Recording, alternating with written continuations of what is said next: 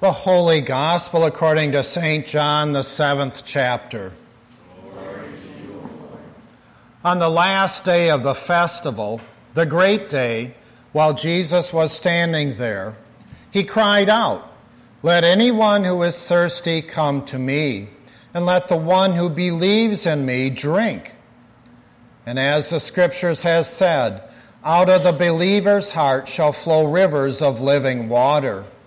Now he said this about the Spirit, which believers in him were to receive, for as yet there was no Spirit, because Jesus was not yet glorified.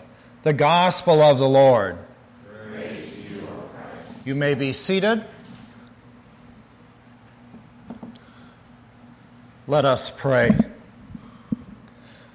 Almighty God, we thank you for the gift of your Holy Spirit that you send into your disciples and your followers that they may be springs of living water, sharing faith and life to all they meet. In Jesus' name, amen.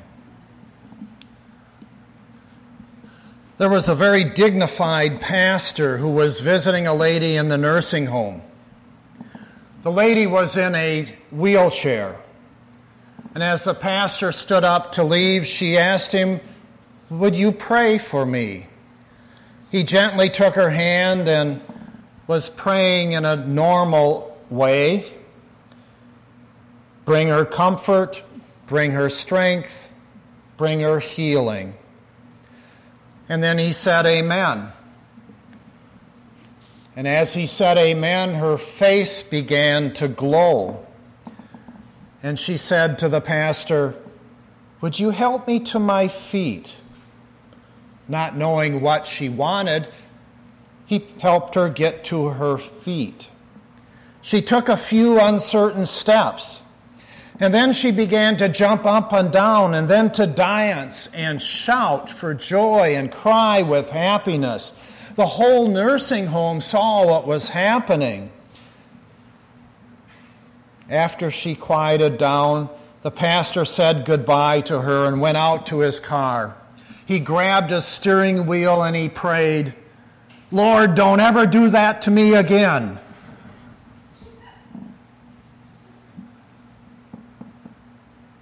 Pentecost, Holy Spirit,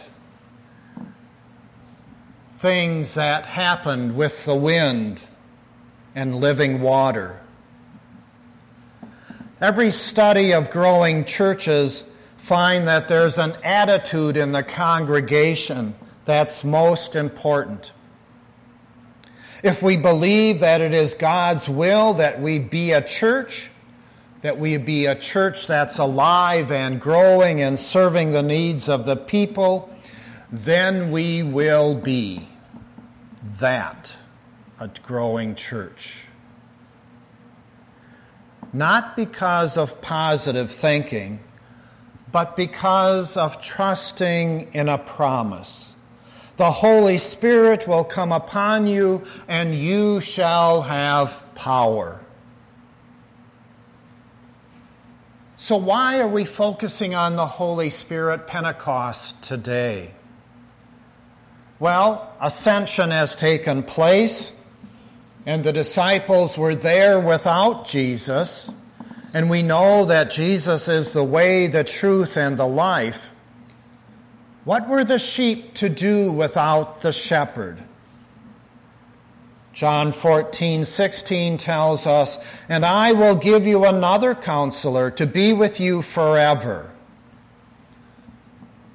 And we know that the counselor comes mightily and quickly like lightning, like a mighty wing, wind, like tongues of fire.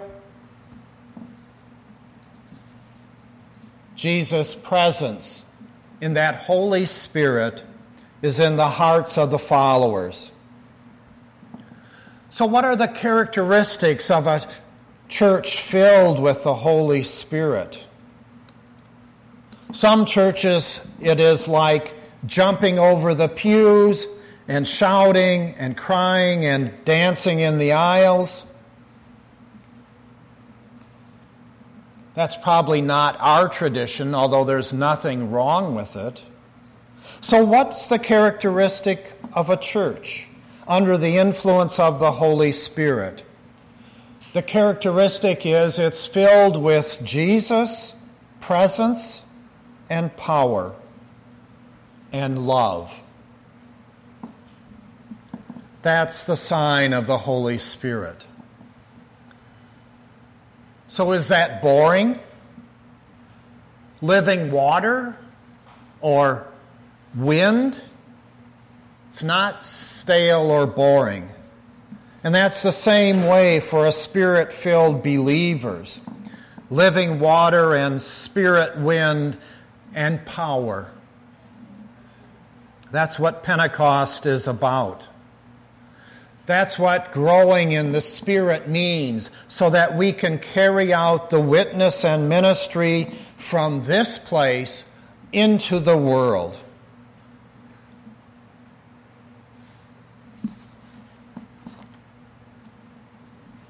The early church didn't hold the Spirit to a building nor to a place but invited that spirit out into the community where they were living. So, where is this little verse taking place that we're using for Pentecost this year? It's taking place in Jerusalem. And the feast is the Feast of the Tabernacles. That feast was seven days long, and it's a major feast. And it celebrates the time Moses was in the wilderness with the people and he struck a rock and water came gushing out. So, in this Feast of Tabernacles, the priest would go to the center of Jerusalem, to the pool of Shiloh, and there was a spring there. The water was bubbling up out of a rock the priest would dip the pitcher into the water. He would take it back to the place of worship and he would pour it upon the people as they worshiped. Cold, living, fresh water. And on that last day, Jesus says to the crowds, When the Holy Spirit comes and lives in you, out of your heart shall flow rivers of living water. A promise. A promise. So we celebrate Pentecost. It's a reminder when the Holy Spirit comes into our life, into our heart, into our inner being, and then starts flowing out. So we ask, what is this living water? What is this living water that flows and flows and flows? That living water is the Spirit of God. That living water is the love of God. That living water is compassion and tenderness and mercy and kindness and gentleness for all people.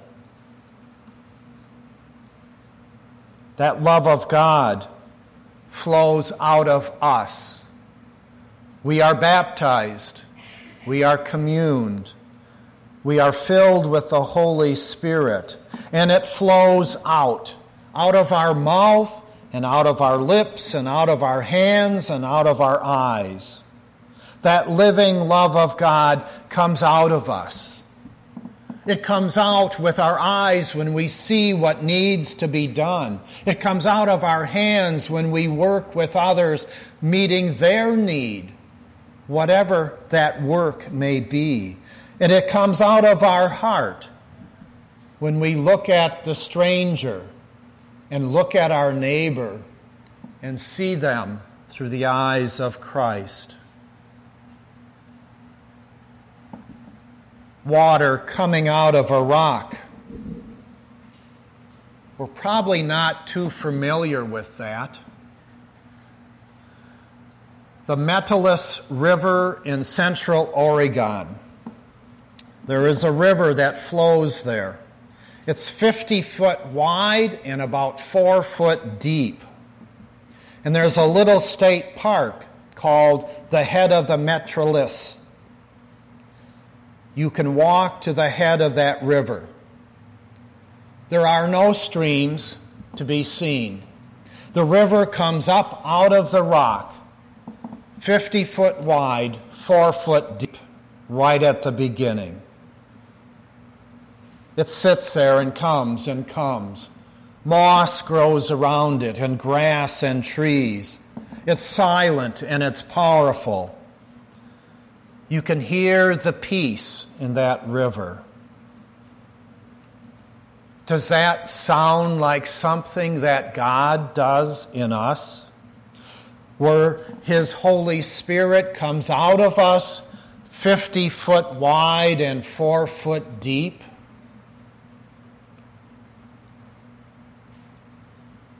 The Metolius River comes from underground springs, many of them, each contributing to the river and then it pops up fully grown. That same thing happens to us with the Holy Spirit. The Spirit of the living God comes to us with an unending supply of love. It's not our love, it's God's love inside us. And we really don't understand how deep it is until hard times come, until persecution comes, until care and concern for others come. Then we know, then we can see. We can see how God works. So, what happens? What happens to you when that river comes flowing out? What happens when God's love begins to flow. What are the consequences? What happens to those that are touched by God's Spirit around us?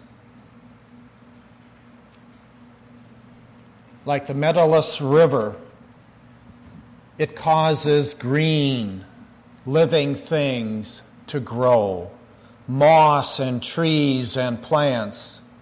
And when the Spirit of God's love touches, there is good. And that goodness brings life. And that goodness brings change to hurting people.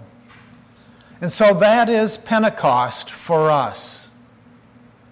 We have a gift. We have the Holy Spirit. We are called to share it. Amen.